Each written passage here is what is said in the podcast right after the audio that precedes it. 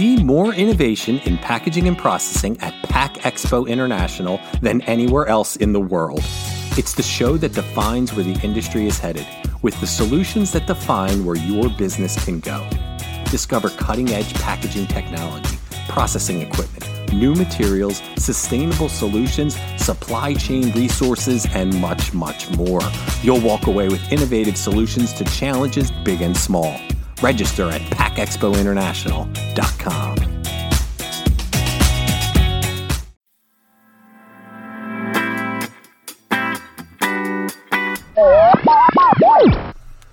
We interrupt our regular schedule of Unpacked with PMMI podcasts to talk about maintaining sales relationships during and after the pandemic. Matt Newberger from Newberger and Company sat down with us and offered his insights on adapting to meet customer needs while maintaining empathy during a time when many salespeople aren't even sure when the right time is to reach out to customers. With that, let's jump right in. Uh, welcome to the podcast, Matt. Oh, thanks for having me. Appreciate it, Sean. All right, so everybody has to be flexible with everything that's going on in today's changing environment, which I seem to say on every one of these now. Um, what are things from a selling standpoint, things that have changed, things that our members can do to adapt during these, you know, changing times?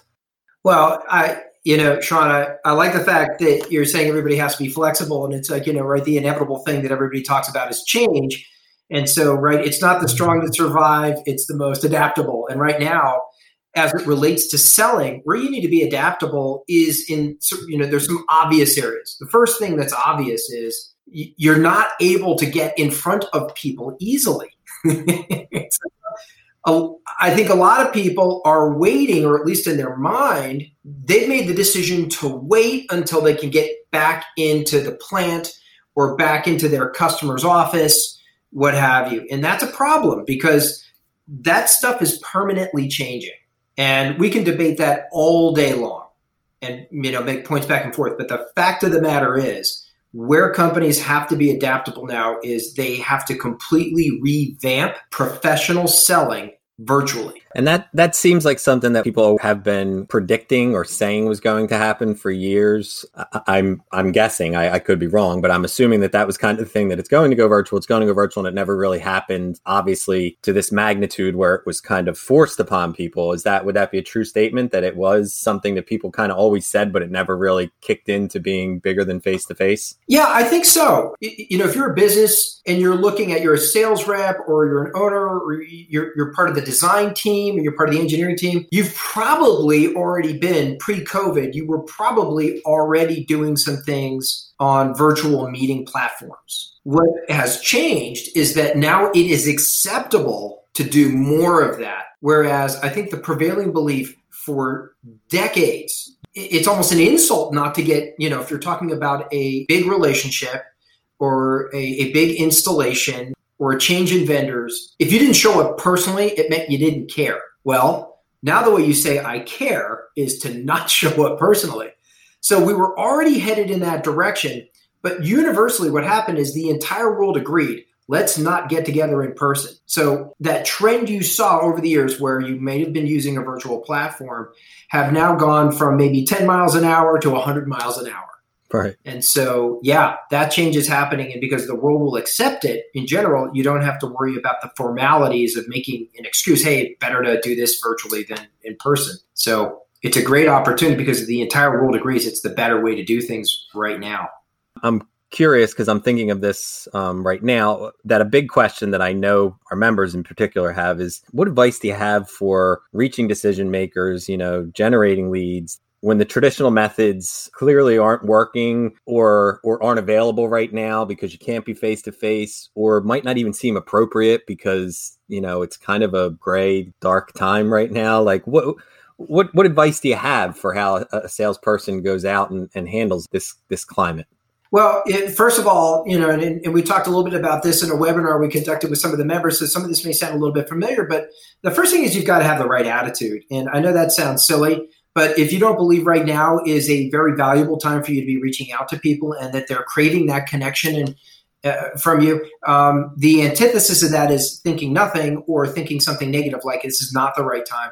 And so um, that that attitude, making sure you're thinking to yourself, look, this is a unique opportunity to get in front of people that were historically very hard to get in front of. If you're not thinking that right now, you need to rethink your thinking because it, it is and again the, the, the stats that are coming out on this it's so much easier to get in touch with people now than it's ever been. But the second thing behaviorally is you just you, you can't call people without a powerful message. So when you're calling on people as a salesperson it's very important that you have an empathetic value proposition right? So think of it as this is Sean, I'm calling you and, and, and you're my target prospect. And I call and say, Hey, Sean, crazy times. How you doing? And you say, I don't know. It's crazy times. And we, we, we kind of lament about that. And then I say, well, I just wanted to check in, right? I didn't really call it a value proposition. so, so we created some comfortability and some relationship but I didn't really move the ball forward from sales. And that might have been my attitude limiting me. Right, right, right. But if instead my attitude is people need me right now, and I'm going to remain true to our vision and, and, and value and mission for our business, then I probably have to ask you some questions. And those questions need to be highly relevant to what you're experiencing right now, meaning I have to have the empathy to ask myself, what what is Sean really experiencing right now? Right. Like, so that would be, you know, uh, your potential customers' um, pain points. What what are things that they're going through right now that you can provide a solution to? You know, how do they find out the answers to that question before they ask, so that they can kind of, you know, navigate those waters? Exactly. This is where again salespeople struggle a little bit because if you're using pain point messages from February, they're not as relevant now. It's not that the value of your product has gone away.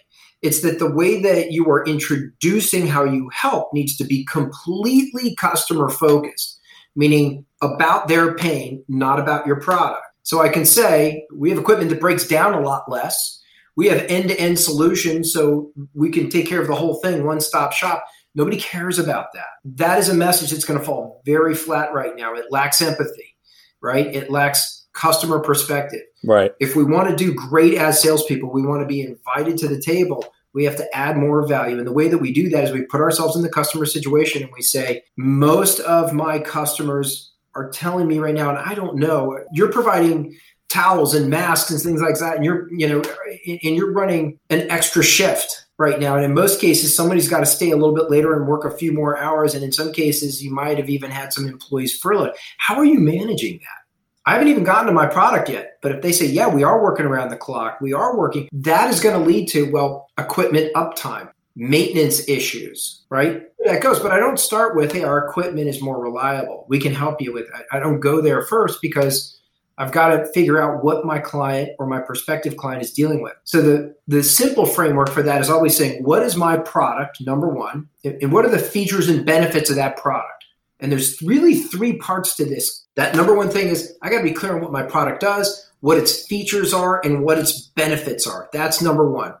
Second thing I have to do is I have to ask myself right now in these times, what is my prospective client dealing with? What are the problems they have if they don't have those awesome feature features and benefits? And then lastly, what's the question I'm asking to uncover the problem?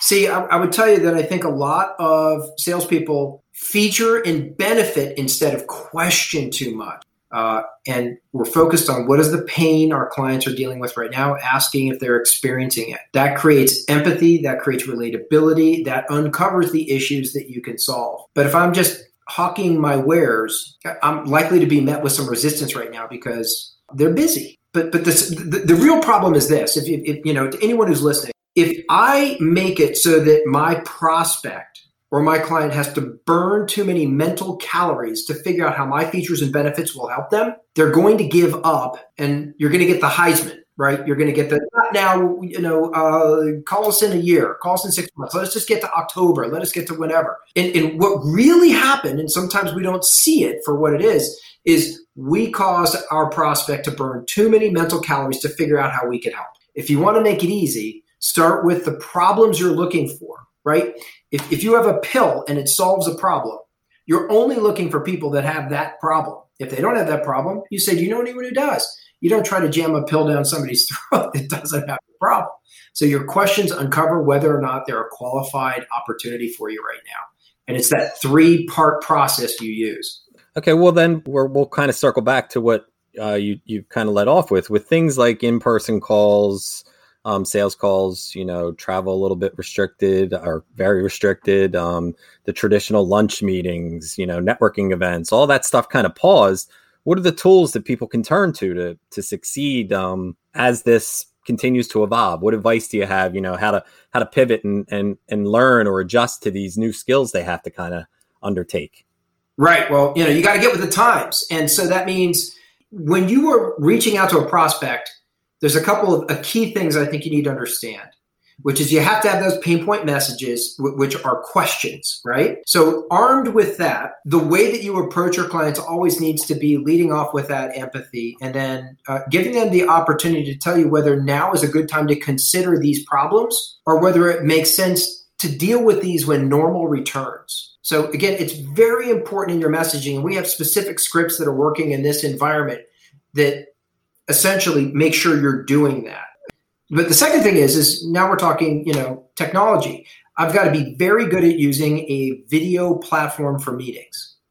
So what that means is if, if you're going to be doing something by video, what's in the background? You know, is it a disaster behind you? And that's what people are seeing. Are you on a slow bandwidth connection? Do you actually connect your computer to your router? Just professional, just high speed internet connection, being familiar with a video platform and using that for your meetings, getting face to face virtually, whatever platform you decide. And there's Microsoft Teams, there's Zoom, Google Meet, GoToMeeting, WebEx, whatever you prefer, but picking one and sticking with it and knowing how to use it. Um, and the second thing I'd say is, is like if I'm using technology for prospecting, I have to have a cadence of touches. So what that means is you're establishing or you're setting up a cadence of communication around pain points email, phone call, LinkedIn message, personalized card, sending an article with a point circle that's of value to your target that might help them think about how you might be able to help. Um, another thing that I find, and this is kind of a cool thing that salespeople can do, is they don't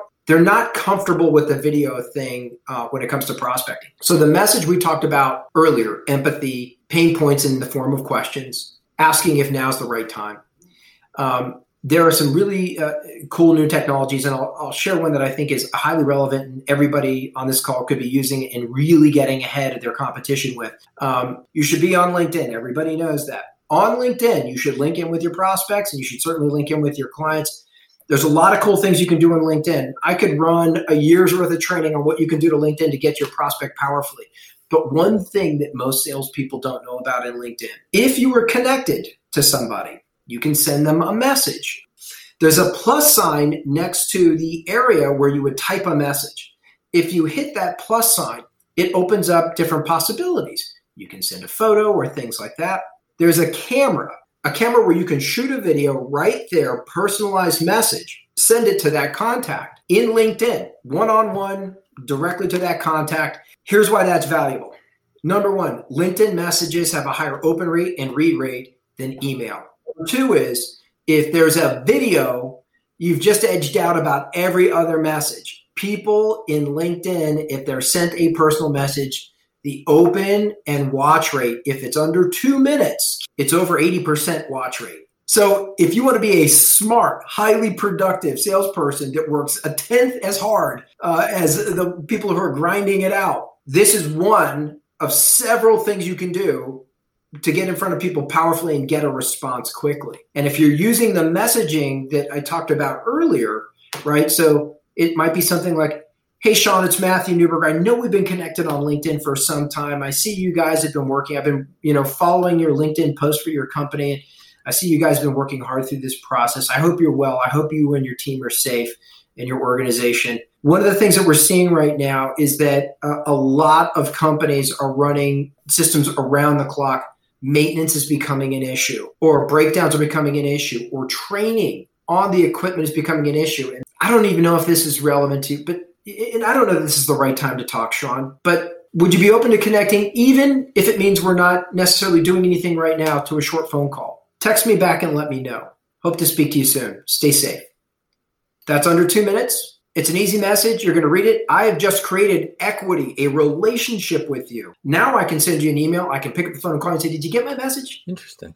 And now you touched on it, and, and we've taken a, a good bit of your time, but just to kind of to wrap this up and put a pin in it, um, you, you touched on the PMMI workforce team that you're kind of working with to develop, I guess, a certified technical sales professional certification. Could you tell me a little bit more about that? Well, you know, it, it's the industry, the packaging machinery in, industry is a unique industry with a unique buying process, a unique cast of characters that are in that buying process, a unique set of demands. So the the the program that we've come up with for PMMI is an exclusive program which trains salespeople on the way that buyers through every survey over decades they want to see in a salesperson. So we've essentially taken that information and have built a program that trains the salesperson to be the salesperson of choice for anybody that's buying packaging machinery or services, whether that's a labeler, a filler, a conveyor belt, uh, a customized you know product for any industry. Um, it, it's really about how you're approaching that buyer and that buyer group uh, that makes all the difference. Because if you're not well trained in that, you're making mistakes that are again causing your client to burn too many mental calories to work with you. So that's the program that we're building, and it's really exciting. I, I think it's going to be a, a, a very exciting program for those who are committed to sales in the industry. Fantastic. It sounds great. Well, I, again, I want to thank you for taking time out of the day to uh, talk about this. This is obviously something that, you know, is very pertinent to our industry in particular. And with everything that's going on, it is something that needed to be addressed. Um, we thank you for doing the webinar. And we also thank you for taking even more time to sit down and do the podcast with us. Uh, Sean, it's been my pleasure. Thank you.